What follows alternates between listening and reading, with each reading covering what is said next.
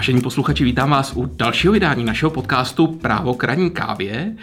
Dnes se těším na rozhovor s Klárou Radkovskou, advokátkou PRK Partner, specializovanou na oblast práva duševního vlastnictví, občanského práva a reklamního práva.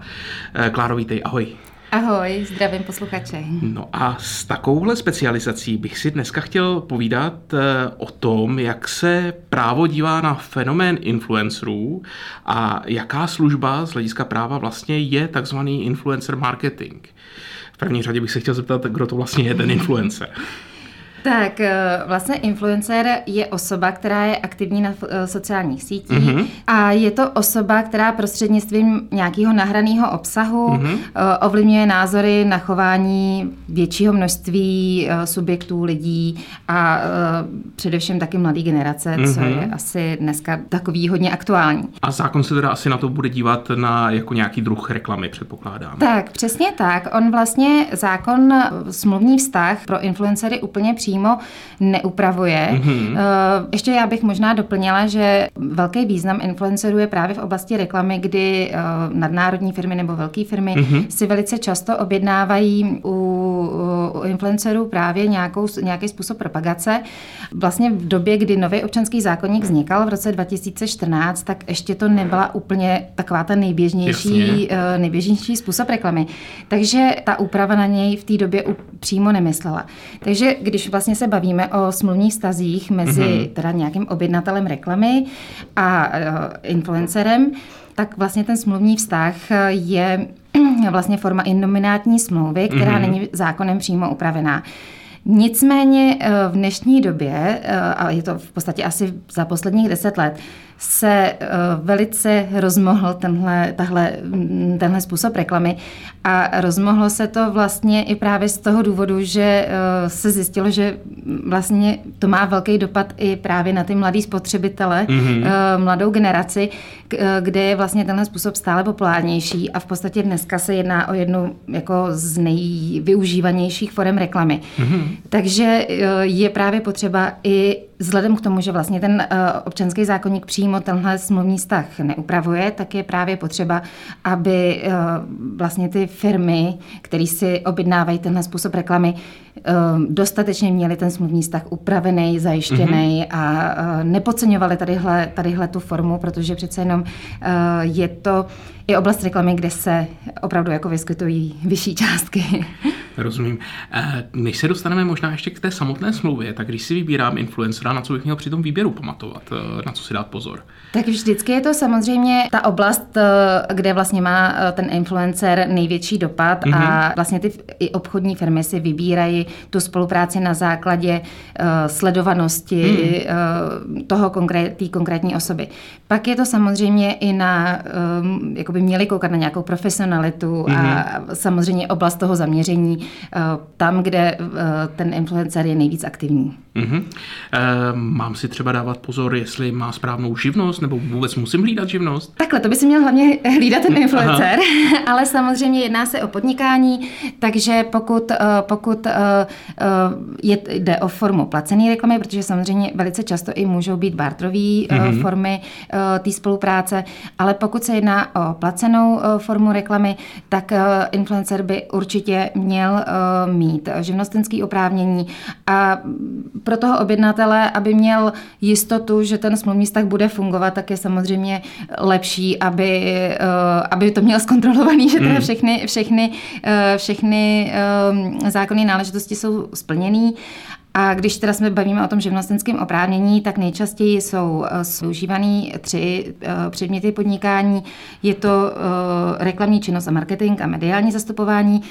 Právě tadyhle, tadyhle protože se tady o té oblasti i bavíme. Potom by neměli influenceři zapomínat ani na živnost výroby, rozmnožování, distribuce, prodeje a pronájmu zvukových a zvukově obrazových záznamů, mm-hmm. protože vlastně ty formy té propagace se dějou velice velice často právě nějakýma krátkýma eh, zvukově obrazovými záznamama, mm-hmm. videama, Můžou to být taky dále posty, různý a storíčka, ale je důležité teda myslet na to, aby měli i vlastně tadyhle ten druh toho živnostenského oprávnění.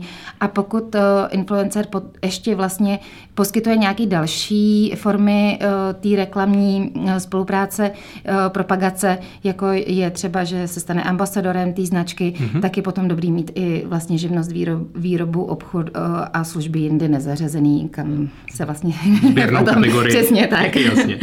Bavili jsme se o tom, že občanský zákonník na ten influencer marketing úplně nepamatuje. Jak je to s regulací reklamy? Tam to nějak upravené je? Předpokládám, že také spíš ještě ne. Tak, eh, tam je to upravený taky v podstatě eh, v základu, takže se musí vycházet eh, z těch obecných ustanovení zákona o regulaci reklamy, mm-hmm. ale nemělo by se zapomínat ani na nekalosoutěžní praktiky, které mm-hmm. jsou upraveny v občanském zákonníku.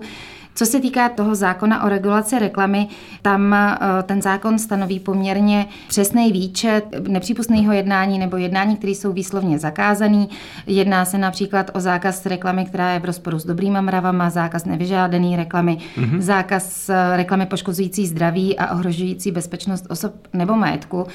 A Potom, eh, jak jsem zmiňovala, ještě ty nekalosoutěžní praktiky, tak eh, určitě by měli dávat vlastně jak objednatel, tak i, eh, i influencer pozor na to, aby se nedostali do právě té sféry toho nekalosoutěžního jednání, kde se zakazuje klamavá reklama, pod kterou patří i srovnávací reklama, mm-hmm. protože do toho se dá poměrně snadno sklouznout, takže je to určitě oblast, kterou by si měli, měli ohlídat.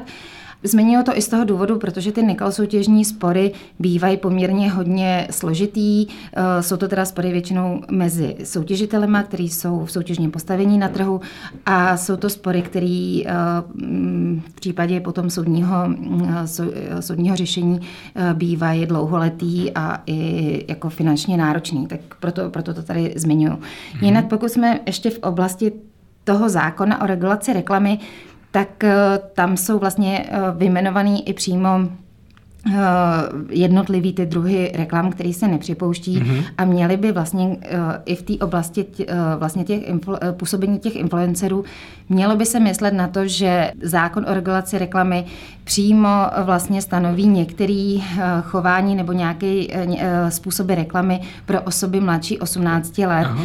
Takže jestli můžu k tomu ještě trošičku, trošičku říct, protože právě bývá to i oblast vlastně toho, dopa- nebo toho působení influencerů na těch sociálních sítí, takže tady by si měli dávat pozor, aby vlastně tou reklamou se nepodporovalo chování ohrožující zdraví, mm-hmm. psychický a morální vývoj, aby nedocházelo ke zneužívání zvláštní důvěry vůči rodičům nebo jiným osobám a aby vlastně neukazovali nebezpečné situace, kterých je někdy taky sociální sítě uh, jsou jich plný. Jasně. Pokud na mě občas vyskočí třeba nějaké takovéhle video na TikToku nebo na YouTube a vidím tam eh, v první řadě plechovku nějakého známého nápoje, takový product placement. Jak je to vlastně s označováním takovéhle reklamy? Tak to je určitě uh, hodně důležitá věc na, uh, nebo oblast, na kterou by se nikdy nemělo zapomenout a je i důležitý, aby právě vždycky ty smluvní vztahy nebo ty smlouvy měly uh, v sobě obsažený, uh, obsaženou povinnost, že vlastně každá takováhle reklama musí být uh, označená, musí musí, být eh, z ní eh, zřetelně jasný, že se jedná o placenou spolupráci. A mělo by, měl by tam být i nějaký headjack, který bude odkazovat mm-hmm. potom na tu konkrétní formu té spolupráce nebo ten subjekt eh, nebo pro, produkt, který je propagovaný. Promiň, prosím tě, headjack je, je co? Jsou to odkazy Aha. vlastně na, na ty konkrétní uh, produkty nebo, nebo značky, které jsou propagované. Dobře, děkuji. Jestli to říkám to dostatečně odborně teď. Možná, že by se to někomu z influencerů úplně nelíbilo. Pokud eh, influencer v rámci takovéhle propagace vytvoří nějaké video nebo nějaký příspěvek, jak je to vlastně s autorskými právy? Takže jedná se o oblast, která eh, je velice důležitá a na kterou by smluvní strany vždycky eh, v tomhle konkrétním smluvním vztahu měly myslet mm-hmm. a měla by být smlouvou upravená. A v první řadě eh, je potřeba si vlastně uvědomit, že tím příspěvkem influencera, který zveřejňuje na sociálních sítích, velice často může docházet ke vzniku díla podle autorského zákona. Mm-hmm. To dílo se považuje za dílo, pokud teda splňuje ty specifické znaky, který autorský zákon pro dílo dílo požaduje. Nicméně ve většině případů můžeme mluvit o tom, že tady v těch případech ty díla skutečně vznikají. Potom je druhá oblast, na kterou by vlastně smluvní strany neměly zapomínat, a to je, že i při vzniku vlastně toho příspěvku může docházet k zásahům do díla, do děl třetích osob hmm. a měla určitě objednatel by si měl ohlídat, že tím konkrétním příspěvkem se nic takového nestane, a nebo pokud ano, takže influencer má všechny práva k tomu zajištěný. Jinými slovy, když v tom příspěvku hraje nějaká populární písnička, tak bych měl vědět, že přesně jsem tak. získal licenci na to. Že, přesně tak. Tak, smlouva by dále měla eh, v každém případě teda eh, upravovat licenční oprávnění pro mm-hmm. objednatele.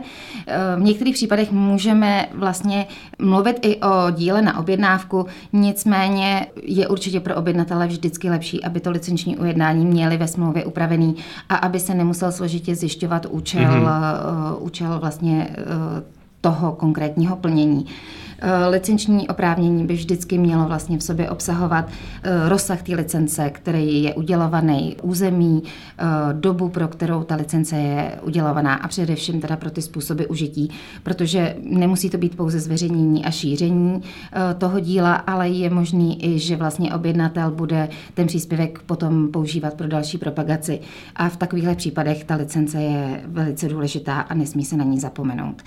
Ještě já, jestli můžu, tak já bych ještě jenom malinko tadyhle k tý, eh, tady k té oblasti doplnila, že vlastně eh, mimo teda ty autorskoprávní, tu autorskoprávní ochranu mm-hmm. by vždycky teda strany měly ještě myslet i na, na to, že by měly mít upravený práva, práva k ochraně osobních údajů, měly by vždycky vlastně zohlednit i předpisy k ochraně spotřebitele hmm. a v neposlední řadě i předpisy k ochraně osobnosti, protože zvláště když potom eh, ten influencer se stane třeba ambasadorem mm-hmm. té konkrétní značky a může docházet ještě k dalším formám eh, té spolupráce nebo vlastně té propagace, tak může potom vlastně docházet i k zásahům do, do těch osobnostních práv. Aha.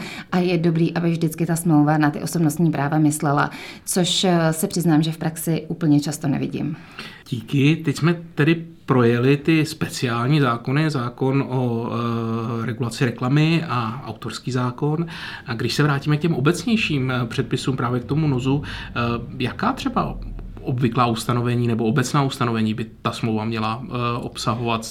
co na co nejčastěji ve své praxi naráží, že třeba v těch smlouvách chybí? Tak já, já hlavně si myslím, že by teda měl být Eh, dostatečně jasně specifikovaný předmět plnění, mm-hmm. protože eh, v čem já teda docela často v praxi narážím, je, že vlastně oblast marketingu a reklamy má svůj vlastní slovník, Aha. který ne vždy... Třeba Přesně tak. ne, který ne vždy v případě vzniku třeba soudního sporu by mohl být v tom soudním sporu dostatečně právníkům a, a především teda soudcům zřetelný a jasný. Takže mm-hmm Eh, já vždycky eh, klienty upozorňuji na to, aby opravdu ten předmět eh, toho plnění byl dostatečně jasně a konkrétně a opravdu vyspecifikovaný mm-hmm. a mhm. pokud možno co, nej, co nejméně teda marketingovýma výrazama. Mm-hmm. Potom eh, samozřejmě rozsah toho plnění. Eh, strany by vždycky eh, by si měly sjednat nejenom kolik postů, v jaké formě, jestli to budou story, storíčka nebo to budou čistě posty, v jakým vlastně rozsahu a pak především v jaké době budou uveřejňovaný. Ta doba je velice důležitá, protože dost často produkty, které eh, influenceři eh, propagují, můžou být vázaný na roční období, v případě hmm. třeba oblečení, eh, nebo na různé třeba akce a pro toho objednatele je vždycky důležitý, aby ty posty nebo aby ta reklama byla cílená v tou určitou dobu. Takže uh, ta doba plnění by měla být vždycky dobře vyspecifikovaná a já teda doporučuji klientům i, aby si vždycky ve smlouvě potom upravili třeba i náhradní dobu plnění v případě, hmm. že by z nějakého důvodu třeba ta akce byla posunutá nebo podobně. Hmm. Tím se možná dostáváme k věci, kterou jsme ještě diskutovali předtím, eh, než jsme začali nahrávat. Eh, jak je to třeba se zásahem vyšší moci? Tak ano, o tom jsme se právě bavili, protože nám vlastně doba covidu ukázala, že ta, to vlastně ta úprava, kterou aktuálně občanský zákonník obsahuje, tak je v téhle oblasti poměrně, aspoň z mýho pohledu, teda nedostatečná. A vla, e, vlastně e, já osobně jsem se dostala v té době, vlastně, kdy, kdy začaly ty protikovidové opatření, tak jsem se dostávala velice často právě k řešení těch situací ze smluvních závazků, hmm. v kterých e, ta vyšší moc konkrétně nebyla, nebyla upravená.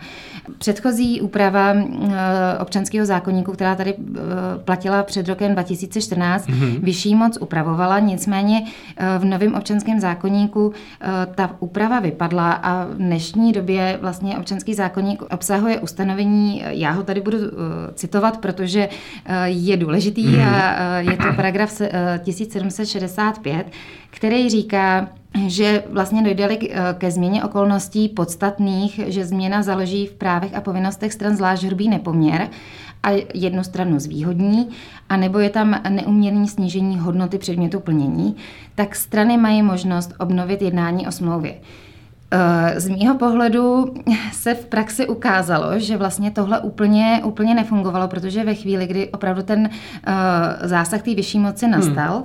a byla to teda uh, situace, kterou nemohl nikdo dopředu předvídat, tak uh, vlastně jsou strany odkázané na nový jednání a nový uzavření hmm. smlouvy. Ale uh, tady i to ustanovení samo o sobě říká, že pokud nastane zvlášť hrubý nepoměr mezi, mezi teda tím, tím plněním těch stran, což už jasně říká, že teda jedna strana je v té horší pozici hmm. a v tu chvíli má vlastně vyjednávat z té špatné pozice nové podmínky hmm. smlouvy, hmm. což se prostě v praxi ukázalo, že pokud uh, tam nebyla opravdu dobrá vůle jakoby těch obou stran nadstandardně, takže to úplně nefungovalo a ty nové podmínky se nepodařilo vyjednat. Mm-hmm. A z toho důvodu já uh, v dnešní době opravdu hodně klienty upozorňuji, aby tuhle oblast nepodcenili, aby uh, tu eh, vůbec jakoby ty možnosti vyšší moci si ve smlouvě přímo upravili, přímo si sjednali, za jakých eh, podmínek, eh, který když nastanou, který jsou nepředvídatelný dopředu, tak jak ty strany budou postupovat a jakým způsobem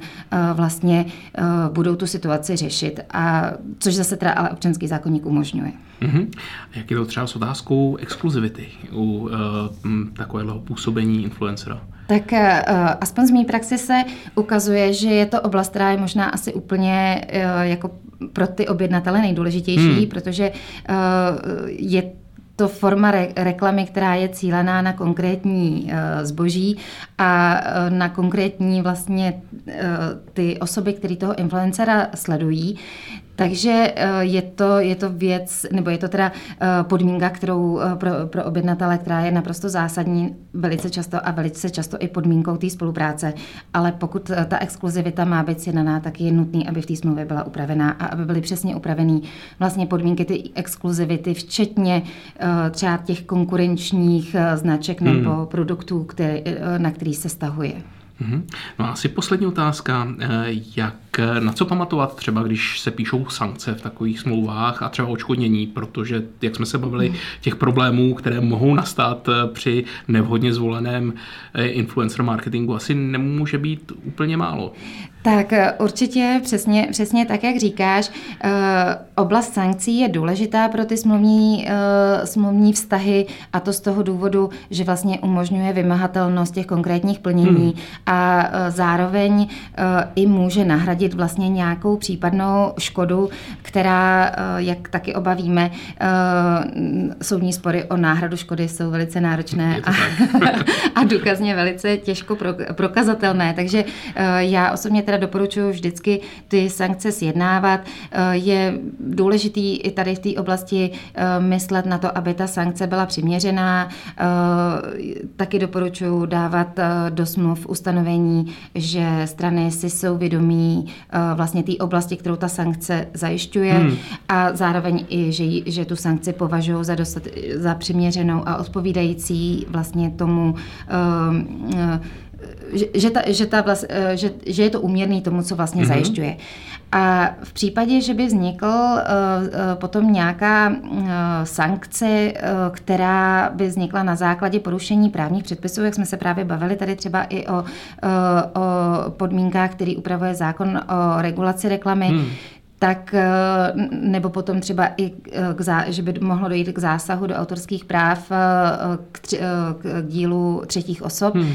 tak já doporučuji, aby si strany i ve smlouvě sjednaly nárok na odškodnění pro případ teda vzniku nějakých konkrétních finančních částek, které by vznikly hmm. v důsledku porušení právě tady těch právních předpisů. Tak jo, děkuji moc eh, za tenhle rychlý průlet eh, takovou smlouvou s influencerem. Eh, to byla Klára Radkovská, advokátka PRK Partners, specialistka na právo reklamy, autorské právo a na občanský zákonník. Kláro, díky, ahoj. Zdravím, zdravím a přeju pěkný den. A já se s vámi také loučím, mé jméno je Martin Frolík a hned po mně následuje kolegyně Kristýna Faltinková s přehledem právních novinek z, z zákonů, vyhlášek, judikatury a tak obecně.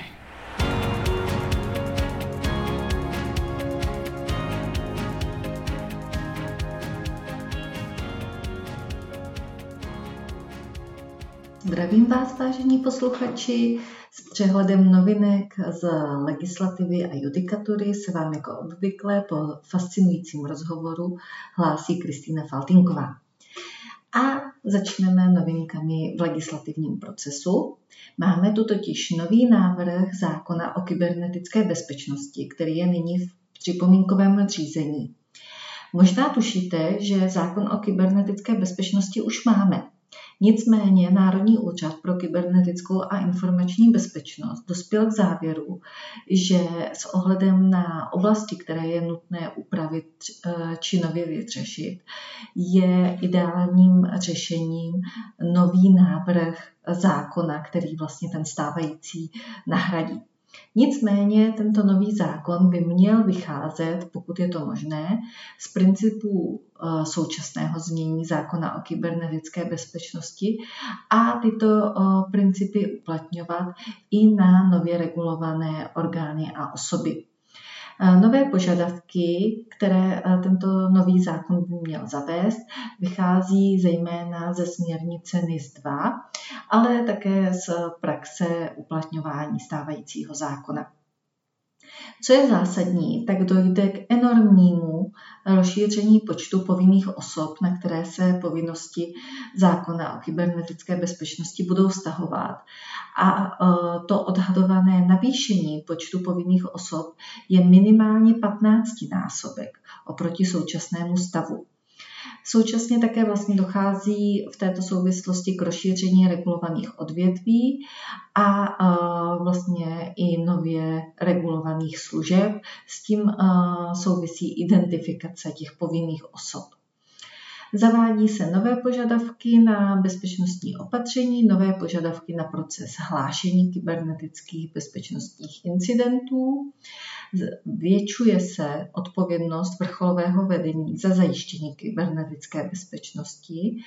Dává se i větší důraz na sdílení informací a prohloubení spolupráce mezi úřadem a regulovanými osobami i s dalšími orgány veřejné moci. Dochází také ke zvýšení pokut a jsou zaváděny i nové formy správního trestání.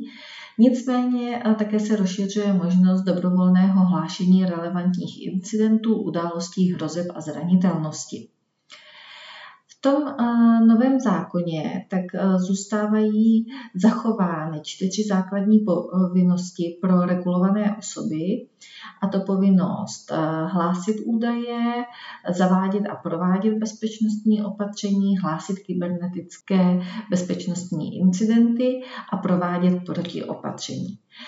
Nově zákon zavádí pátou povinnost, kterou je stanovení rozsahu řízení kybernetické bezpečnosti. A vlastně kolem těchto základních povinností těch regulovaných subjektů, eh, tak se celý zákon eh, motá. Co se týče té zákonné úpravy jeho rozsahu, tak dosavadní zákon vycházel z minimalistického přístupu a i nová zákonná úprava se o to snaží, byť eh, ta, ty možnosti jsou omezeny požadavky právě zmiňované směrnice NIS 2 a tudíž k enormnímu nárůstu těch regulovaných subjektů musí dojít. Na to návrh zákona reaguje tím, že zavádí dvourychlostní kybernetickou bezpečnost, tedy k rozdělení eh, Eh, přistupuje k rozdělení regulovaných osob do dvou skupin, kdy eh, na eh, jednu skupinu těch osob se budou vztahovat povinnosti přísnější a na druhou samozřejmě povinnosti mírnější.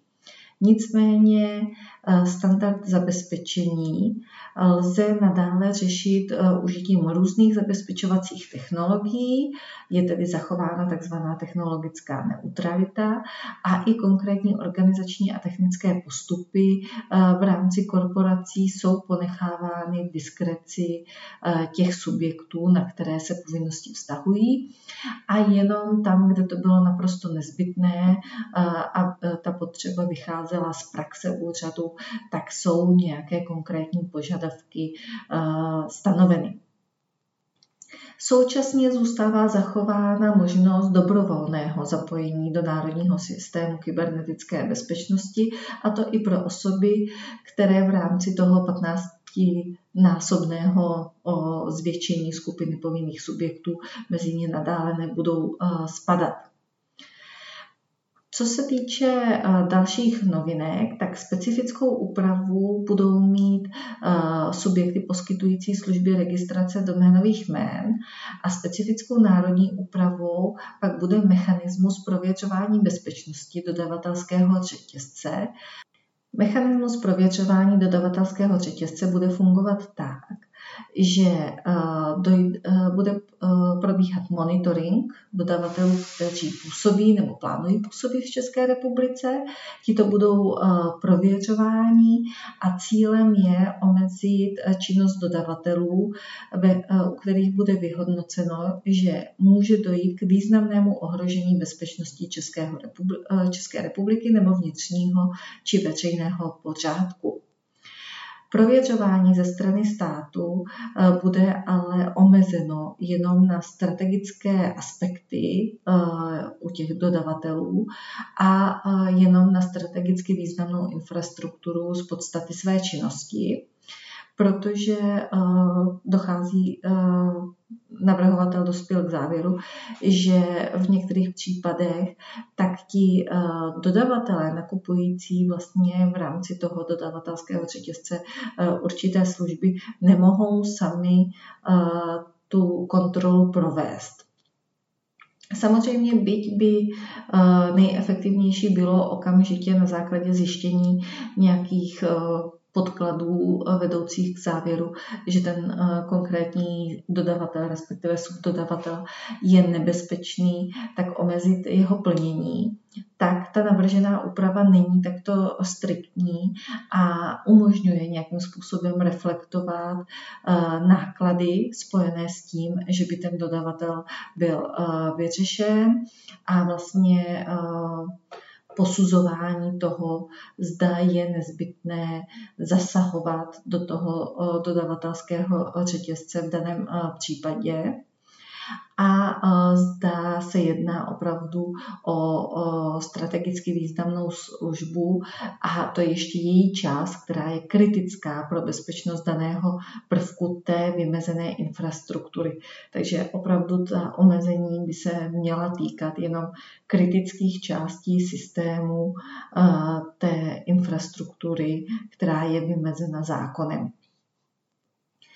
Další legislativní novinka, kterou bych ráda zmínila, tak je návrh nařízení vlády o vymezení rozvoje podporovaných zdrojů energie. A toto nařízení vlády eh, tak stanovuje formy podpory, kterou, eh, které budou využity pro podporu ve smyslu zákona, tedy zelený bonus, aukční bonus a výkupní ceny. Dále stanovuje druhy podporovaných zdrojů, velikosti elektrického instalovaného výkonu výroben elektřiny tepla a biometanu, které budou pod, vlastně předmětem té podpory, stanovuje podmínky pro dodávky tepla v případě společného spalování obnovitelného zdroje a neobnovitelného zdroje, stanovuje ceny povolenky na emise skleníkových plynů, Potom také stanovuje maximální výši finanční jistoty pro případné aukce, podmínky pro účast v aukci pro podporované zdroje energie a také dobu trvání některých druhů podpor. Zejména se to týká udržovací podpory elektřiny a udržovací podpory tepla. S tím souvisí i návrh eh, vlastně novely vyhlášky o technicko-ekonomických parametrech pro stanovení referenčních výkupních cen a zelených bonusů a provedení některých dalších ustanovení zákona o podporovaných zdrojích energie. A tato, eh, tato novela vyhlášky eh, což je vyhláška, která byla účinná od 1.5.2022, tak eh, má dojít ke změnám eh, s ohledem na aktuální situaci na trhu, eh, tak, aby parametry byly navýšeny a docházelo k rozvoji obnovitelných zdrojů energie v souvislosti s plněním cílu České republiky, kdy je třeba nyní reagovat i na změny zákona o podporovaných zdrojích a právě na zmiňovaný návrh nového zákon nařízení vlády. Další oblast, eh, které se týká legislativní činnost, tak je eh, eh, návrh nařízení vlády, kterým se mění zase nařízení vlády, takže je to vlastně novela nařízení vlády o podmínkách použití peněžních prostředků státního fondu podpory investic formou úvěru poskytovaného na modernizaci nebo pořízení obydlí. V daném případě jde o to, že stávající nařízení vlády tak stanovilo eh, výpočet eh, výše úroků z, těch, eh, z těchto úvěrů ve vazbě na existující úrokovou míru. Nicméně v září 2023, kdy za, za chvíli, uplyne doba pěti let pro první fixace úrokové sazby a osoby, které vlastně čerpaly tyto úvěry, tak by mohly se dostat do situace, kdyby se jim splátka úvěru na základě toho výpočtu, který je nyní v tom nařízení vlády uveden, zvedla o 40 až 50 Tudíž se navrhuje eh, změnit ten výpočet eh, úrokové sazby a to tak, že nová výše úrokové sazby se stanoví jako základní sazba Evropské unie pro Českou republiku snížená o 3% body s tím, že sazba však nikdy nebude nižší než 1% eh, ročně a vyšší než 3% ročně. Příjemci úvěru by tedy v současné chvíli, za současné situace, získali eh, ten eh, úvěr s úrokovou sazbou 3% ročně. Další legislativní novinka je návrh zákona, kterým se mění zákon o poskytování služby péče o dítě v dětské skupině a o změně souvisejících zákonů. A dostáváme se teď zase do úplně jiné e, oblasti, a to do e, oblasti provozování dětských skupin, kdy tady ta novela tak svým způsobem mění poskytování příspěvku na provoz právě dětských skupin. Nicméně jako novinku zavádí také sousedskou dětskou skupinu, kterou bude moct provozovat fyzická osoba ve své domácnosti. Mělo by to, eh, měla by to být vlastně malinká skupina eh, čtyř dětí v rámci takzvané sousedské dětské skupiny. Poskytovatelem služby tam bude vždy fyzická osoba, která zároveň eh, o ty děti pečuje. A jedná se vlastně o typ péče, který je eh, obvyklý v okolních evropských zemích a eh, na základě neustále poptávky po péči o děti v předškolkovém věku, tak by měl být zaveden i v České republice. Co se týče uh, námi dříve zmiňovaných uh, právních předpisů, tak byl 20. června 2023 ve sbírce zákonů pod číslem 171 lomeno 2023 sbírky vyhlášen návrh zákona, uh, nebo vyhlášen zákon o ochraně oznamovatelů v době, kdy to byl návrh zákona, tak jsme vám o něm podrobněji referovali. A já bych ještě krátce se chtěla zmínit o tom, co se eh, děje na soudech. Byť možná vás bude šokovat, že eh, nemám vůbec žádné nové soudní rozhodnutí z ústavního soudu. Mám pro vás jedno rozhodnutí nejvyššího správního soudu, který řešil eh, nárok na vrácení spotřební daně za minerální oleje. Možná jste někdy slyšeli uh, ve vtipu, nebo možná i vážně konstatováno, že na práva jdou ti, kteří neumí počítat. No tak uh, pokud chcete být soudce nejvyššího správního soudu, tak uh, počítat musíte umět. V daném případě totiž šlo o, o kasační stížnost pána, který ve svém rodinném domě, který využíval k rekreaci, topil a ohříval teplou vodu kotlem na lehký topný olej. A pro takovéto případy zákon umožňuje požádat o vrácení spotřební daně, což pán také učinil.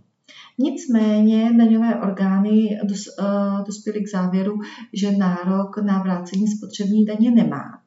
On totiž nepoužíval drahé měřidlo, které by uh, to množství spotřebovaného oleje měřilo a podle toho se uh, výše nároku na vrácení spotřební daně stanovovala ale postupoval výpočtem. A ten výpočet vycházel eh, z toho, jaký eh, má objem ta nádrž, kterou používal, její výšku, kdy eh, potom vlastně standardním řemeslnickým metrem tak měřil úbytek hladiny oleje v nádobě. Nicméně ne, nezohlednil skutečnost, že ta nádoba nemá pravidelný tvar a proto jeho výpočet na základě výšky a objemu nádrže nemohl být zcela přesný. Současně také ten pán nezaznamenával výšku hladiny oleje, že by uváděl, že tam bylo například 50 cm a následně 30, ale zapisoval si pouze zbytek objemu v nádrži a vypočtené množství spotřebovaného oleje. Daňové orgány proto neuznaly jeho nárok a tento jejich závěr podpořil i městský soud. A to i přesto, že dokonce pan doložil převodní tabulku výrobce nádrže, která umožňovala zjistit objem zůstatku oleje v nádrži. Nejvyšší správní soud ale došel k závěru, že ta evidence sice mohla být přesnější, nicméně i když nezaznamenával údaj o výšce hladiny, tak to bylo možné zpětně dopočítat a dokonce soudci z Nejvyššího správního soudu v odůvodnění svého rozhodnutí popsali, jak ten výpočet provést. Stěžovatelová evidence tak podle nich neposkytovala libovolný či nějak nepodložený odhad jeho spotřeby. A nejvyšší soud, eh, nejvyšší správní soud tedy zrušil rozsudek městského soudu i rozhodnutí generálního ředitelství cel a dodal, že správné stanovení daně je jedním z cílů zprávy daní, tedy lze klást eh, určité požadavky na to, aby ta eh, daň byla stanovena správně. Nicméně cestou k tomuto cíli je třeba šetřit práva daňových subjektů a to platí tím spíše v situaci, kdy je zjevné, že určitá neschoda není způsobena zlým úmyslem daňového subjektu, ale spíše jeho omluvitelným nedopatřením. A Mám ještě jedno rozhodnutí, tentokrát je to rozhodnutí Evropského soudu pro lidská práva, který totiž se zabýval tím, zda Česko neporušilo práva soudců, když jim v letech 2011 eh, až 2014 zasáhlo do jejich platů. Stížnost k Evropskému soudu pro lidská práva podali v letech 2019 až 2020 e, postupně soudci e, některých obecných soudů a obrátili se na Evropský soud pro lidská práva proto, že v letech 2011 až 2014 jim stát opakovaně snížil platovou základnu A to tak, že z trojnásobku průměrné nominální měsíční mzdy fyzických osob v nepodnikatelské sféře ji snížil na 2,5 násobek, později na 2,75 násobek. Případně ještě eh, v určité fázi se tato základna stanovila fixní částkou. Ústavní soud dané úpravy jako protiústavní dokonce opakovaně zrušil, nicméně uvedl, že nález nemá retroaktivní účinky a nezakládá tudíž nárok soudců na zpětné doplacení rozdílu v platech. S tím uh, ti stěžovatelé nesouhlasili a chtěli právě ty doplatky uh, poskytnout. Evropský soud, uh, soud pro lidská práva jednomyslně podpořil to, že Česko neporušilo jejich práva a ve vztahu k porušení vlastnického práva poukázal na argumentaci právě Českého ústavního soudu, podle které by zpětné doplacení požadovaných částek znamenalo významný a nepředvídatelný zásah do státního rozpočtu a týkalo by se mimo jiné i období, kdy se Česko nacházelo ve finanční krizi. Také zdůraznil, že nic nenasvědčuje závěru, že by ta opatření, tedy ta snížení těch platů, ovlivnila způsobilost českých soudců eh, vykonávat svou profesi nezávisle a nestraně, nebo že by představovala ohrožení jejich eh, živobytí. Někteří stěžovatelé také namítali, že tam došlo k platové diskriminaci ve srovnání se zaměstnanci státní zprávy. Na to Evropský soud pro lidská práva odvětil, že ne, není možné srovnávat situaci vyšších státních úředníků a soudců, protože úředníci podléhají zákonníku práce, zatímco soudci jsou v rámci českého práva v jedinečném postavení a to včetně nároku na to, aby ve funkci funkci eh, se trvaly až do dosažení věku 70 let. Ústavní soud eh, se zabýval zásahy do výše platů soudců v minulosti opakovaně a dokonce jsou tam jsou u něj další podání, o kterých ještě bude rozhodovat. A s, ve vztahu k vládnímu konsolidačnímu balíčku se diskuze o zmrazení soudcovských platů znovu vedou, takže je možné že ústavní soud bude dostávat další podněty s tímto související.